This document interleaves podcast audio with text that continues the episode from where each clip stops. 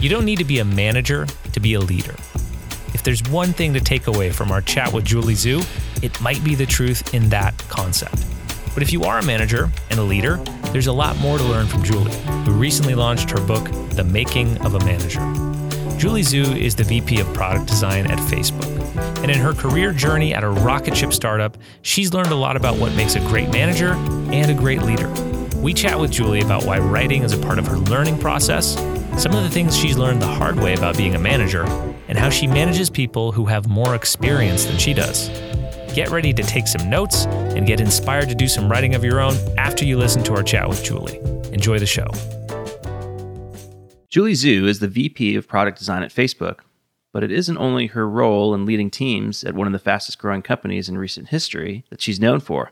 Julie began writing about her journey and the things that she's learned on Medium, and now she's published a book, The Making of a Manager. Julie Zhuo, welcome to the Design Better podcast. Thank you for having me. So, the occasion for our conversation, we want to talk about a lot of different things today. Um, you have a, a, fascinating career starting at a very high profile company in the very early days and seeing that through some pretty rapid transformations, um, maybe bigger than any other company in the world um, at the moment right now. And uh, certainly a lot of things to, to learn from that experience. But you've just launched a book, and that's, uh, that's pretty exciting. Congratulations. Thank you.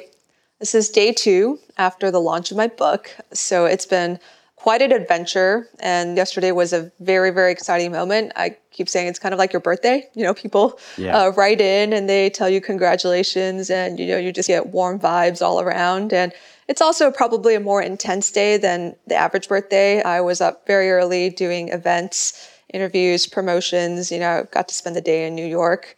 And we ended with an event where I got to hang out with a bunch of women and talk to them about how to give and receive better feedback. That's fascinating. Um, we want to dive into that, but let's maybe let's start at the beginning. So you joined Facebook when you were really young, which is both exciting and maybe a bit daunting um, as well. And I presume that there was a, a, pretty steep learning curve going through the the company transformation and also a, a personal transformation starting as uh, a role that's more individual contributor focused when it's you know just a small group of people um, at a small company to a leader at a huge global enterprise that influences so much of culture and you know just global culture in general. So could you walk us through the transformation that you went through personally as the company grew? I started at Facebook as Facebook's very first intern. So this is a summer internship in my last year of college. And I went because, you know, they were just down the street from where my university was. And I had a very good friend of mine at the time. His name is Wayne. He had just joined six months earlier. He had graduated one year before me. And he said, you know, this is a really, really cool company. Come on. You know, you might think we're just a website, but we've got big dreams and you should just come check it out. At least come check it out for the summer. So he convinced me to apply. I'd actually been taking this course around entrepreneurship and it's kind of a nine month study of entrepreneurship, you know, lots of workshops, a lot of, you know, case studies. And there was a summer internship component where the idea was to find a startup in the local area where I could, again, see firsthand what is it like to be in that kind of startup environment. So I cheated a little bit because Facebook was already on the larger end of startups. It was certainly still a young company, uh, but it had dozens of people. It didn't have like five or six, which is where a lot of you know my peers in that class went to. Uh, but it, it, was you know frankly still in in those early stages where everyone wore many many different hats, and when things were you know still at a very very frantic pace. And you know the most important thing was just thinking about the next feature and thinking about what could we launch tomorrow, what could we launch Friday, what could we put out there next week to set some more context, Facebook at the time was also just a college and high school site. So when I joined, there were about 8 million users. It was very well known among US colleges. It had just opened up to high schoolers, but you couldn't get on just as a regular individual if you were hmm. out of school. And so, you know, nobody talked about Facebook. It was not yet in the news. MySpace was the social media juggernaut of the day. It was about 10 times bigger than Facebook at that time.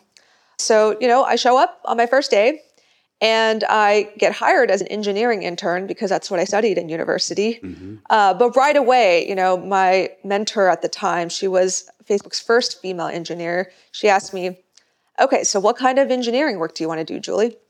And I said, well, I've always really liked the front end. I really like the part where, you know, I get to work on what people see and what they interact with. And so she said, Great, I'm going to sit you right here with this group of designers, and you should just hang out with them and do what they're doing. Mm-hmm. And that's how I got into design. You know, previously I didn't really know that it was a profession, it was something that you could do for money. I had some experience with Photoshop because I really liked digital illustration, and that was my hobby all throughout middle and high school. But, you know, I hadn't ever done that kind of design work professionally or a company and, and treating it like an actual discipline. Uh, but because it's a startup, lots of people wearing lots of different hats. It's not at all unusual that I, you know, opened up Photoshop. I started to design the feature that I was implementing. You know, we were trying to work on our very first monetization strategy, which at the time was photo books. Mm-hmm. It didn't work out. Uh, spoiler alert. but you know, I just threw myself in and uh, learned, you know, kind of how to work at that kind of startup, fast-paced environment. Three years later, our design team was growing, and that was when my manager at the time took me aside and said, "Hey, Julie." You know, we are hiring more designers and I'm really stretched. I'm at my capacity and I think we need another manager on the team. Do you want to do it? And that was it. That was the conversation. And I was like, okay. I was excited because, you know, I felt like being asked to manage the team felt like a, a big honor. It felt like a privilege. It felt like the first step in, you know, what I dreamed was a very exciting career. Uh, but to be honest, I didn't really know that much about management. Were there traits that you had that that got you picked? Well, how'd yeah, you get she, that? She told me, "Well, you get along with everyone on the team." okay uh, which was true. I was, uh, you know, I was friendly with everyone on the team. I was the kind of person who, you know, uh, really wanted to hear what all the sides are of a story. You know, I'm always that person who, you know, we have a design opinion, and I'm I'm the last one to really give my opinion because I'd rather hear what everyone else says first. Mm. And so that was the trait that my manager pointed out, and, and why she asked me to to manage the team. Interesting. So you get this position, and how many people were you managing at that point? My manager was very, very thoughtful about the transition. Um, she said, you know, I, I really want to make sure you are set up for success. And I know that you still have a bunch of individual contributor work that you like to do. So we're going to start you off just managing, I think it was three or four people. And she's like, we'll scale from there. And what was that like for you the first two months of being a manager? Was it, you know, presumably you go into that that meeting, your manager says, Hey, here's this new opportunity and it feels like a promotion and like you probably called your parents and, and told them about that. And then the shine wears off and you're two months in and you know rubber hits the road. What was that like for you? So it was extremely awkward. In fact the first thing that was awkward was you know the announcement to my team and subsequently my first set of one-on-ones with these people who now reported to me. Because literally the day before you know we're peers and yeah. I'm treating them, you know, like another design peer of mine. We were trading jokes and critique about you know, Mac versus Windows and like, oh, this new website redesign, like, do we like it? How do we feel? You know, so we had a very good kind of communal relationship. And to be thrust in this position when I was now their manager, I felt extremely awkward about it. And the reason why I felt awkward is that I didn't consider myself a better designer than the hmm. people mm. that were on my team. I had a lot of respect for them. A lot of them had been doing the job far longer than I had. As you recall, you know, I didn't even know that professionally designing websites and building, you know, user experiences was a thing until just three years ago. Mm-hmm. I didn't have, you know, formal typography or color or graphic design theory and, and I hadn't gone to school for that. So I felt a lot like an imposter. And so the idea that I was, you know, their boss, uh, you know, was something that I, that felt very awkward to me because I'm going into the meeting and I'm talking to them and I can see that they also know that I'm not a better designer than them. Um, and so how is that dynamic going to work? Yeah.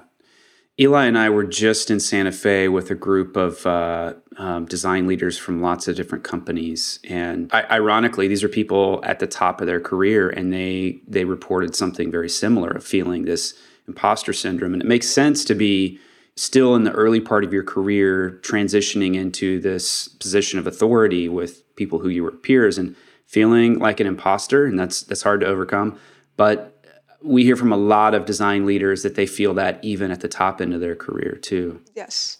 Yes. I do think that, you know, nowadays I have this benefit of saying, well, I have managed for a long time. And so while I'm not, you know, uh, definitely not the top designer in the room, I do feel like I have that experience of having managed. I couldn't say that in the beginning either. You know, everyone also knew that I was new to that role, I was new to the job and and that was something that you know i felt like i had to really prove myself. I felt like i had to show that i knew what i was doing and that i was competent and that you know i was authoritative. And if i could go back in time and give advice to myself back then i would say chill out julie. You don't need to prove anything. You know your job as a manager is not to design pixels and you don't need to be better than your reports at design or at any actual skill. The only thing you need to do is you know help them do their best work together, right? Be a force multiplier for your team. And that means, you know, going in and just being more real with them, saying, "Hey, I know I'm new to this job, but my goal is to help you. My goal is to understand what your goals are. You know, what are your career aspirations? What do you like to do? What do you consider your strengths?" And to you know help you reach those goals and to help you apply those strengths to the problems that the team needs to solve. And i think if i could have said that or felt that you know i would have felt so much better because i know today that management is just a very very different role you know and i'm not competing as an individual contributor. And i can continue to help and coach and support my people even if i'm not the best at them. I mean you look at the world's top elite athletes. They all have great coaches, and those coaches are not better at the sport than they are. Everyone can benefit from coaching, and everyone can be pushed and improved and challenged through having a great coach. So you, you actually wrote an essay about this on Medium around managing more experienced people. And I thought one of the things that you touched on, which is really interesting, was just an opportunity to learn, you know, learn from folks that are more experienced. Maybe you could talk a little bit about that. Yes. I really believe that you can learn something from everyone you work with because, you know, we're all we all have our own strengths. We all have our areas of growth and development. And I really do think that, you know, the thing that makes being an early stage manager uh, harder, more hard than it needs to be, is that perception that you have of yourself that somehow you need to, you know, be great at X or Y, you know, in order to get respect. And you know, uh, that might be true in terms of if someone just doesn't know you very well and is just looking at what are your credentials on paper. But I think that what ultimately matters in a successful relationship is trust. And you build trust with someone if they feel like they can be open and honest with you, if they feel like they can be vulnerable with you, and you are going to go out of your way to help them, you know, and you're going to help them ease their concerns. Uh, you're going to help them achieve their goals. You're going to help them, you know, figure out how to get those opportunities that are going to help them get that promotion. But in order to do that, you also have to give trust, right? You have to also show up as vulnerable and you have to tell other people, hey, you know, I'm human too, and I'm not the best at everything. I make mistakes. This is what I think I'm good at. This is what I think I could be better at. And we're just going to work together. You know, we, we're going to go and help each other and I want you to give me feedback on these things, or if you see something where you think I could have done a better job, or also, you know, to give me positive encouragement. What do you think I'm doing well that I should do more of? And I will try to do the same for you. And I think in that manner, we can learn from each other and we can build that trust and we can, you know, do what we need to do to support each other and get the best out of each other. Julie, there's there's one thing that you said that really resonated with my experience as a, a product design leader in the past and going through, you know, a, a company growth thing from individual contributor to a manager. Uh, you said that the graph of impact tends to correlate with how many people you need to work with effectively. Once I realized this, I started to see my interactions with other people differently. It was no longer about winning battles and proving that I was right, but about developing stronger collaborative relationships. What was your work life before that realization like? And what was it like on the other side of that? That's a great topic because I think I also, you know, I had a very similar uh, realization to you. Well, first, it was the realization that, you know, all of the things that I did as an individual contributor over time would not be uh, how I should view my success as a manager.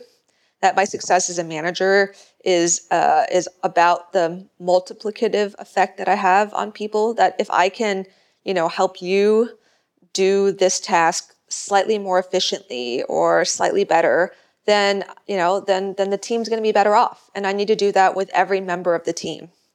But the next kind of leap that I made in terms of realization is, you know, it's also not just about my relationship with each of my reports. I also need to be able to foster the kind of environment where their relationship is also productive and fruitful and collaborative. Because that's a huge part of working together as a team. It's not that everyone just goes through me. You know, it's not a spoke and uh, hub model, right? It's everyone networks with everyone else, and sometimes you know the designer on on the ground is is working on a product, uh, you know, a particular mock, and in order for their work to be better, they need the critique, or they need the partnership, or they need the collaboration of another designer on the team. And so I also had to think much more intentionally about what is that culture of the team that I want to build? What is the how of this ideal team coming together and working, you know, well with each other, not just with me, but also in these cross relationships that maybe I'm not privy to, you know, I, I don't always see directly, but that I can get feedback from each individual to see how that's going for them. So Molly Graham, who is also at Facebook as a as a manager and leader, wrote about this concept of giving away your Legos um, when you're mm-hmm. in a really quickly growing startup. That your role is going to change, not only your role but the role of the people that you're you're leading.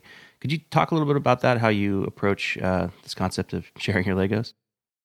Yes, I love that article by Molly. Um, it's really that analogy has really stuck with me and resonated with me because the thing that I think uh, can be very, very hard to let go of when you transition from being an IC to a manager, or when you start, or you even transition from being a manager of a smaller team, where you again have a lot more direct relationship and access to projects, to managing a larger team where maybe you're managing managers, and so you don't have as much of that direct access. And and each step of that journey and pretty much in each step of any part of scaling, right, of going from a smaller team or a, a smaller organization to a bigger organization, uh, it can feel very hard because it, the thing you might have thought once is like, hey, when we were four or five people, I was 20% of, of all of the decisions made, or I was 20% of the output of the team, or I was involved in basically every decision, you know, that our team made, right? So if, you know, we were four people and we needed to hire the fifth person, it's like, I'm on the interview loop. I'm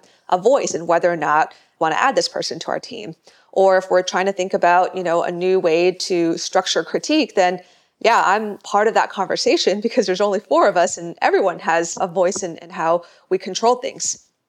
But you know, when your team gets to 30 or 40 people, you know, as the manager, I'm not interviewing every single person that comes in. And so one day, you know, a new person will join and I don't know anything about them. Maybe if I did, I may or may not have hired them, you know, but it's not actually my direct choice anymore.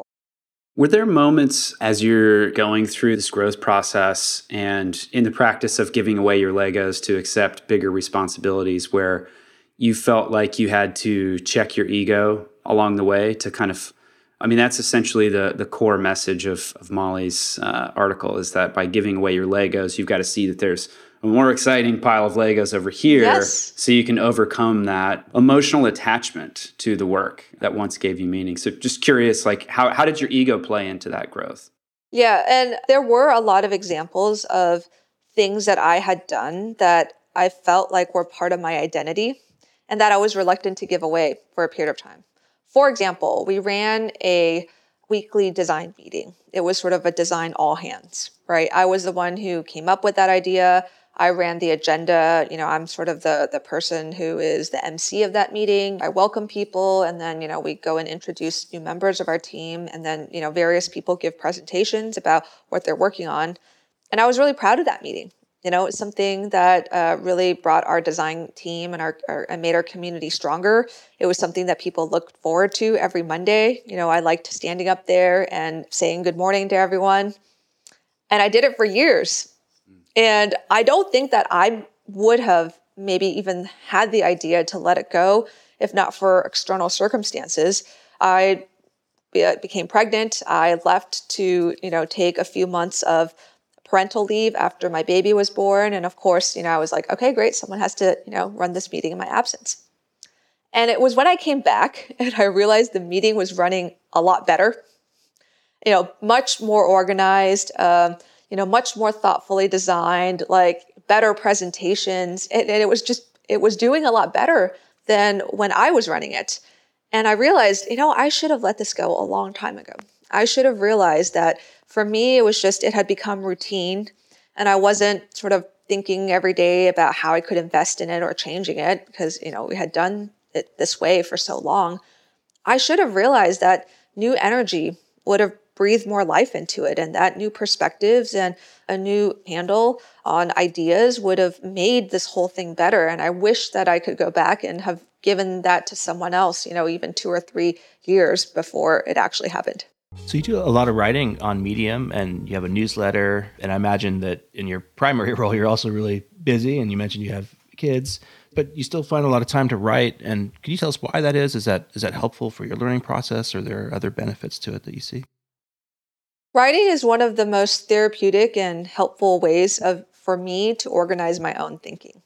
So I'm that kid that was journaling, you know, every day in 3rd grade. I'm that person who in high school was trying to write down all of my goals and what I really cared about when it came to a college in order to, you know, help me decide, you know, where I wanted to apply and, and where I ultimately wanted to go. So I've had this, you know, history and habit of using writing as a tool for myself to solve problems. And that was a very similar motivation that led me to starting my blog. And the selfish reason that I wanted to do it and why I set it as a New Year resolution for myself is that I observed that I was having a hard time uh, really sharing my opinion and being okay with it out there, regardless of whether people agreed or disagreed. You remember earlier in the podcast, I said one of the reasons my manager chose me to be the next manager was like, you get along with everyone. And I said that I'm the person who would rather hear what everyone else has to say about their design opinion before giving them my own. Well, I wanted to work on that because I knew that, you know, this was ultimately going to be a barrier and that if I couldn't figure out how to get my voice out there or even to find, you know, what it is that I stood for, that was going to, you know, hold me back. And so I set this goal, this New Year's resolution, where the only goal was to hit the publish button on something once a week. And I tried to set that goal to be more about action than about quality or or results or you know or whatnot, just so I could force myself to do it. And I still love setting goals like that because sometimes you just, you know, before you get too hung up on is this good? Are people going to read it? Is this really what I want to say? Does it represent my voice, et cetera? You know, because we can be very perfectionist sometimes, and and all of those concerns can just block us from even starting. That sometimes, you know, just setting a goal on the action of hitting the publish button once a week. You know, you can. I said, Julie, you can write about whatever you want. You know, whatever happens to be in your mind. You can write about what's going on at work, or you know, what's going on at home, or you can, you know, if you're really busy, you can frankly take a piece you've written before and just publish it and hit the publish button. You know, you're, you're I, I would have like I would have counted that, right? And so I did this for a year, so 52 times of hitting the publish button, and I realized just how rewarding it was for me uh, to be able to have that time to reflect, to be able to have that time to take these messy and jumbled, tangled thoughts in my head and try and clarify them you know, into okay, what what did I really think about this, right? What's and a lot of times I would approach the prompt with like, you know, if I were writing about, let's say, design critique, you know, I was trying to figure out what would I tell myself is the best way to do this, you know, given everything that I know. And it was about trying to articulate that in a more structured manner. And then that was sort of a gift to myself because then I could, you know, take it and I could talk about it more easily at work or I could know a little bit more of where I stood on, on that topic. And I remember the first few weeks, it was actually really excruciating, you know, because then I got that kind of perfectionist syndrome and I wrote a sentence and I would start tweaking it before I even wrote the next sentence. And, you know, to be able to get to the point where, and I would, I, I also remember being very, very nervous, being like, oh my gosh, like, is this topic going to resonate? Are people going to think I'm an idiot for saying this? But that's what the practice was about. It was about getting comfortable, getting over those concerns and those barriers. And it took me a long time. I remember the first few articles that I wrote that year, I probably spent like eight hours on them you know, which is a really long time. But by the end of that year, I was able to crank out something in like an hour and a half, an hour and a half to two hours. You know, I had trained myself to think in a more structured way and to get through those hangups, those hangups around perfectionism, those hangups around like being worried what someone was going to say. And that was really motivating to me. And the other thing that was motivating was a lot of people responded really well to my writing. And again, this wasn't the goal that I set out to, you know, try and do when I started, but it was really, uh, you know, it was very heartwarming to hear that some of the things I was struggling with were universal. That lots of people felt that way, and people in different contexts, in different industries, a completely different team environment. And so that was also, you know, something that has continued to inspire me to write and to start my mailing list with the Q&A answers and to, you know, ultimately write this book. You know, Seth Godin, we all probably know, is a writer and, and marketing expert, but he talks about, he himself writes every single day on his blog, and he talks about the sort of fallacy of writer's block, you know, that the plumbers don't get plumber's block. They just go and do the work. So if you're going to be a writer, be a writer, go and do the work, and that will get you past right. that kind of block. Yeah. Uh, there's this organization that I love called NaNoWriMo. Have you guys heard of it? Mm-hmm. It no. stands for National November Novel Writing Month. The whole idea is that, you know, lots of people have this goal of writing a novel, right? Of having a story that they want to tell, but then they sit down and they write like a few paragraphs and they're like, oh, I don't really like my writing, and then they just stop. So the entire goal of NaNoWriMo is you take the month of November and you commit to writing 50,000 words. And it doesn't matter how good those words are, your goal is to just write 1,667 words every single day for 30 days. Hmm. And then you'll have a 50,000 word manuscript. And then you can, you know, you'll have something you can respond to. You know, you can start to edit it. You could start to chop things up and say, oh, this part works and this part doesn't. But, it, you know, it is also an accomplishment, right? There's this real sense of having done something after you get to the end of that month.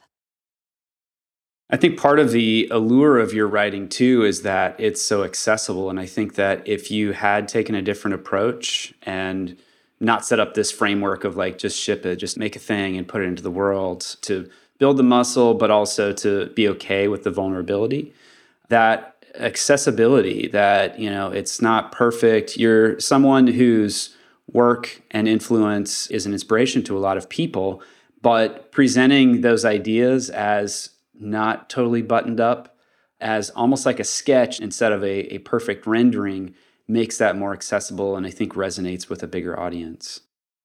Yes, and the other valuable thing that I get as, as part of that too is sometimes people will share a riff on the idea or you know say hmm yeah that's an interesting way of thinking about it but have you thought about that or point me to another book or article or a resource that they read that you know, with something similar. And I learned so much from that too. That is what helps me refine my thinking and my concept of, you know, how these things should go.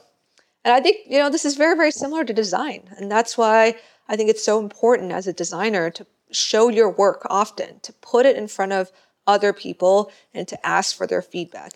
Even if it isn't perfect, even if you know that, yeah, okay, I could have done, you know, this or that better. But the more you do that, the more you get inspiration, you get ideas, you get a new way of thinking that you might not have considered before. And then you can go take that and refine your work, and you're going to come out with better design work. Well, that's a good bridge to talking about your book. You've got this new book about management and the learnings over these years transitioning into management. And I think it's a really salient topic and feels like it's written in a way that I think a lot of people who find themselves in this transitory position will will identify with. But we're curious why this book and why now? So, when I became a new manager, have this memory of going to the bookstore and trying to find some management books to help me out. And I remember finding, you know, a lot of really, really great things. But a lot of them were about here's a particular organizational trend that you should be aware of, or here's like a new theory about how, you know, you can run a great team, or here's a practice that you should take and you should incorporate every day into, you know, how you manage. And I read a lot of that, but what I realized was there's nothing, there was very little that was just, hey, here's everything you need to know. Here's like the basics. Here's the one on one on how to have a good one on one with someone, how to run a meeting, how to hire someone and do an interview, you know, how to have a hard conversation and performance manage somebody who isn't doing well on your team, right? There wasn't some place where all of that was shared in a way that felt appropriate or maybe at the level that I was as a new manager. And the reason why I wanted to write this book now is I realized this is the book that I could write now, and it would probably turn out better than if I wrote it in 10 or 15 or 20 years, because I still really remember what it's like to be a new manager. The emotions of that anxiety, of that uncertainty, feeling like an imposter day in and day out, you know, having all those questions, feeling like I had to prove myself, like letting my ego get in the way of various decisions. I still remember that really well. And I don't think I would maybe if, you know, another 20 years passed. I think by then maybe I could there would be other wisdom that, you know, I'd be excited to talk about or share at that moment. But that I wanted to write this now because it's like me going back in time 10 years to when I was 25 and having coffee with myself and just, you know, sitting down for a couple of hours and saying, hey, here's everything you need to know. Here's uh, the basics. Here's all of the lessons that I've learned through kind of tried and true experience and through, you know, the making of various mistakes. I wanted it to sound conversational and I wanted it to be extremely pragmatic and actionable rather than theoretical. And most important of all, I just wanted to reassure people that they were going to be fine, that they're going to figure it out, and that the whole process of management is learning and so much of the learning is learning about you and yourself and, and the things that you do well, because that's what you need to lead with if you want to create a strong relationship or partnership with someone else. So, in the kind of lead up to writing this book, you, you also wrote that you have a chance to create a bit more representation in the voices talking about leadership. Um, so, what are some of the learnings that you're excited to share as, as a voice for female leaders or, or other folks who might be underrepresented in these types of leadership books? One stat that I learned when I was doing research for my book that really astounded me is that in the United States, since the 1980s, there have been more women managers than men. And I thought that was quite remarkable because, again, you go to the business section of the bookstore and you see lots of things written by you know former ceos or leadership coaches or executive consultants uh, people like that and most of them are men. So i don't think you would have had that impression that wow there are more women managers you know out there uh, than there are male managers. And so it was um, it was something that in- inspired and motivated me as well to write this book and to know that it could add a different perspective so, you know, some things that I think are uh, maybe a little bit more unique to uh, my book, or again, the voices of women when you hear them talk about management, are, I think, maybe focusing a little bit more on those self doubts and the psychology of, of, you know, feeling like, oh, do I deserve this? Am I going to, like, did that person make a mistake and, you know, putting me here in this role? I hear that very, very commonly you know, among women. And I think the research shows that women are more likely to doubt themselves. You know, there's a stat that says if a man looks at a job rec and is like, I fulfill 60% of those requirements, he's like, I'm a great candidate for the job. And with women, they're looking to fill 100% of those requirements, right? So I do think there is a different perception, and I think that is a lot of what um, you know my blog has been about, and I think that's been some of what resonates with my readers who are female. I think another one is just, you know, for me, diversity and inclusiveness is really, really important when we think about building teams. I know that when I was, you know, an IC, when I was earlier in my career, I was very soft spoken in meetings. I uh, didn't always want to share, you know, what I had to say because I was afraid of being wrong. I was afraid of being judged. And I see, you know, a lot of uh, women who, you know, know that they need to work on finding their voice. But as a manager, you know, it's important that we also create environments where people can feel safe to participate, right? And there's a lot of ways that you can run meetings where you go person to person and you ask them their opinion, or you know, you give everyone some post-it notes at the very beginning and you ask them to write down their thoughts. That works really well also for folks who are a little bit more introverted, who maybe aren't as comfortable thinking on the spot and then saying what they think out loud. You know, you give them maybe post-it notes and everyone writes down their ideas, and then you go through a process where everyone goes through ideas and you know we map it out on the board. But you know a lot of a lot of those i think are more inclusive processes that ensure that you know all of the voices even the quiet ones can be heard because they're important and they're going to make our team do better work. So uh, gretchen rubin in one of the recommendations for your book said that julie shares what she learned often the hard way. Curious what are some of the insights that you've learned the hard way as a manager and as a leader so much. this, uh, I think a lot of the lessons that resonate now with me most clearly are things that I've learned as a result of making that mistake and seeing, you know, hey, if you, you know, didn't do it that way, here's what you're going to see.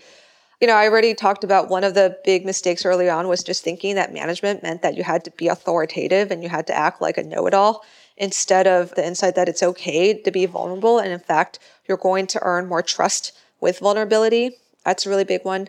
Another one for me is that, you know, being successful at management isn't about whether you have leadership qualities or not, or whether people look up to you. There's also an important element of are you more motivated by what the outcome of the team is? And are you willing to do what the team needs you to do?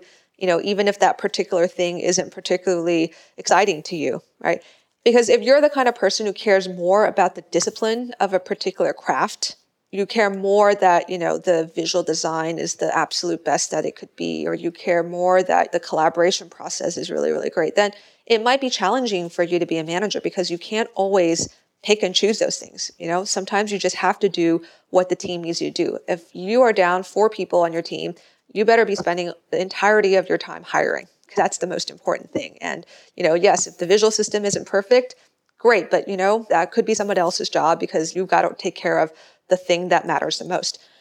And I made that mistake because I found uh, folks on my team, people whom everyone else respected, people who, uh, you know, naturally others saw as mentors, people who I thought were brilliant and smart and, you know, great at design. And I told them, hey, I think you should be a manager. And I convinced them to do it and they were deeply unhappy. You know, they got burnt out. And it's because some of them wanted more to work on the craft of the thing than to deal with all of the, you know, uh, stuff that you just have to deal with as a manager. And some of them, frankly, just didn't like interacting with people. And that's okay too, right? Uh, uh, you know, your job as a manager is to, you know, work through your team. So naturally, you just need to spend a lot of time with people, you know, interacting, one on ones, meetings, so forth. And some people are just like, you know, what I look for in a great day is five, six hours of uninterrupted time to focus and to think deeply about problems. And that's just not what you're going to get if you're a manager. And I didn't realize that, you know, and so I put people in situations that made them deeply unhappy and burnt out. And now I know that if someone tells me they want to manage, I'm going to focus really hard on, well, why? Why do you want to be a manager? Let's make sure that the reasons you want to do it and the day to day reality of the job are going to match up and, and make you happy. Because, you know, you could also be excited about management because it seems like a promotion, it seems like a prestigious title, it seems like a way to advance your career. I've also seen people do that and then realize that's not what they want to do and they're unhappy. So in that situation, how do you think about, you know, the folks that want to remain on the the individual contributor track, creating opportunities for them to advance? That's a great question because I really, really believe that the individual contributor track is full of possibilities for leadership and for senior people to have widespread impact across a team.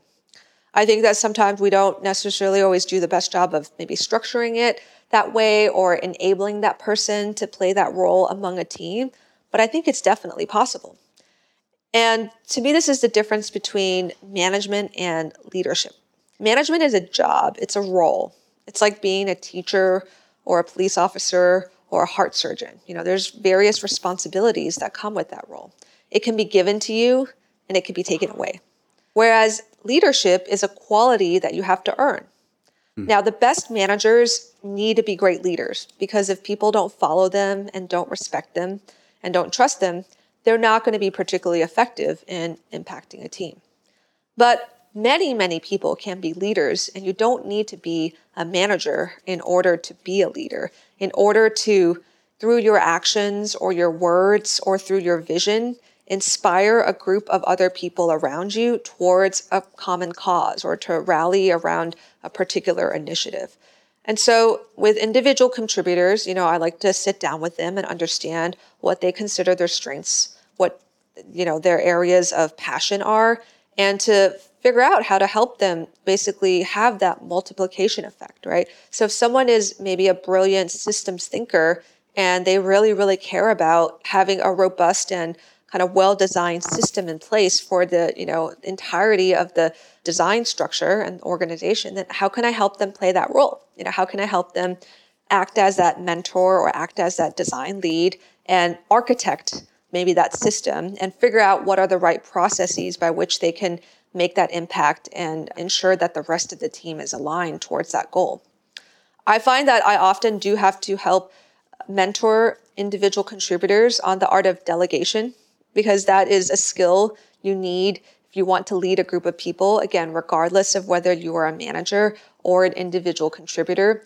At a certain point, you know, if you're, you know, the most brilliant designer, you, you still can't be moving every pixel yourself. Again, if you want to be able to oversee a, a larger swath of the product, right? And so you have to get comfortable working through other people. And that means giving them very specific feedback on what's working and what isn't, that means clarifying what the expectations are, what the roles are. That means being able to help coach, you know, another designer to enable them to do their best work, right? All of these are shared qualities among leaders, whether or not you are a manager or an individual contributor.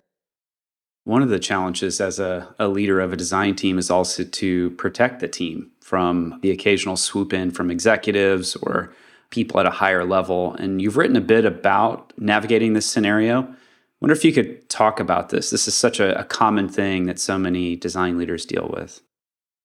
The skill that I feel like I've had to work on the most in recent years, you know, now that I manage a much larger organization and that I'm again playing a slightly different role where I'm not in all of the details, but I have to represent the work of the team as a whole and get buy in for the important and maybe controversial decisions that we're all a part of. One of the skills I've had to work on the most is communication because I see my role as, in some ways, being the interpreter of what the team has come up with. You know, here's their great work. They've been very thoughtful about it. They've explored many options, the pros and cons, and you know all of that.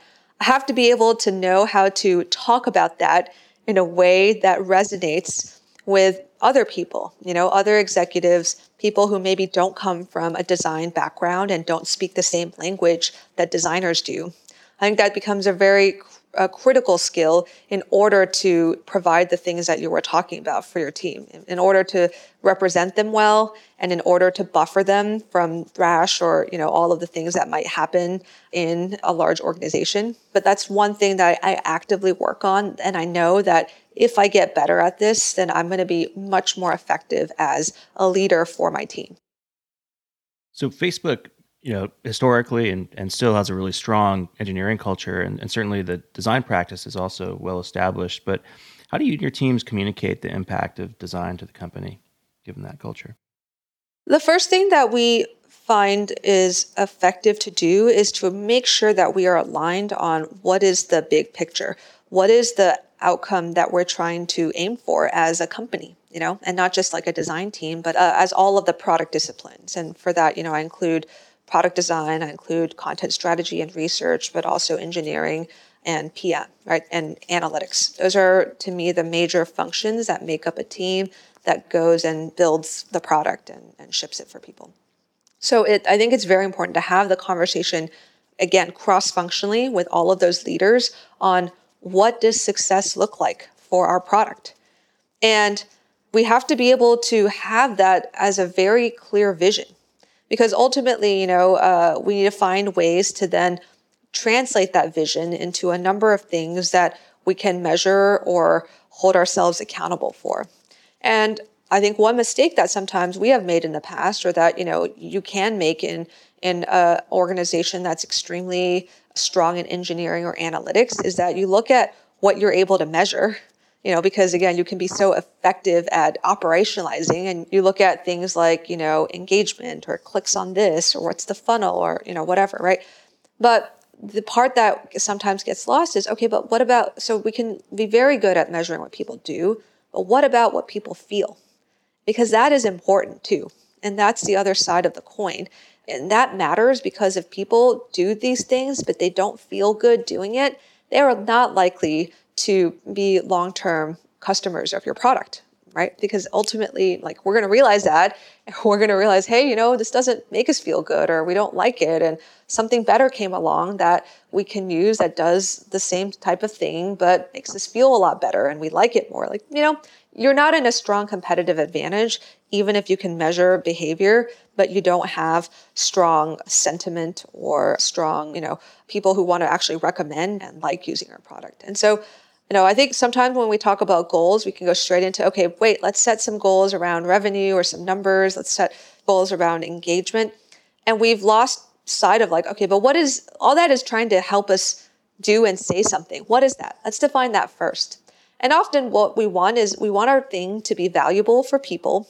And value you can measure by both, okay, how do they feel about it? Do they tell you that it's valuable? And are they demonstrating that's valuable because they come back to it? And they use it again and again, right? Those are both good signals of value.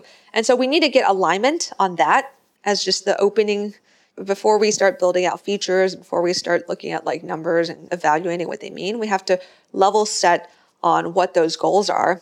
And if we're able to have a constructive conversation at the level of what do we want to do for customers, then I think you know the goals that design teams have or the things that design teams wants to do, uh, you know, can fit in very well with that narrative and that articulation. And in fact, everything becomes easier to frame uh, through the lens of is this taking us closer to that end state where we want to be with the customer. Julie, we wrap every uh, interview with the same question. I'm curious, what's inspiring you these days? Is there a book that you've recently read, a movie you've seen, a blog post you've read? What's something that's inspiring you lately that might be uh, meaningful to our listeners? I just recently finished a book that I can't stop raving about. So that's the first thing that came to mind when you asked that question. It's called The Paper Menagerie and Other Short Stories. It's by the author Ken Liu. It's a collection of short stories uh, where, you know, Ken is really one of the most acclaimed sci fi and fantasy short story writers. The Paper Menagerie story in particular is like the only story to have won the Hugo, the Nebula, and the World Fantasy Awards in a single year. It is a phenomenal story. But, you know, because he's a sci fi and fantasy writer, you know, he, a lot of his short stories deal with kind of these visions of the future, you know, things like the creation myth and how would that work with AI, or things like what is the intersection in which a lot of times technological advances can feel like they're taking away from maybe some of the humanity of the work, right? You've seen that through the Industrial Revolution in the past, but he has a lot of short stories that examine, you know, those qualities and those moments in time and they're all centered around you know maybe a few key individuals. So there's like a powerful narrative about families about people in love about people trying to you know make their way in the world uh, you know against this backdrop of technological progress or war or you know basically culture clash between east and west. So those are some of the themes of this short story collection. Every single story is a gem Like I read each one. I was, you know, I, I cried. I was, you know, sort of biting my nails because I thought this really needs to be like the next big Netflix thriller. And again, a lot of them are very, very provocative and thoughtful as well about how we think about technology, you know, going forward. That's great. Well, Julie Zhuo, thank you so much for joining us. We're excited about your new book, and we hope all of our listeners will check it out. Thank you so much for having me. This was a real pleasure.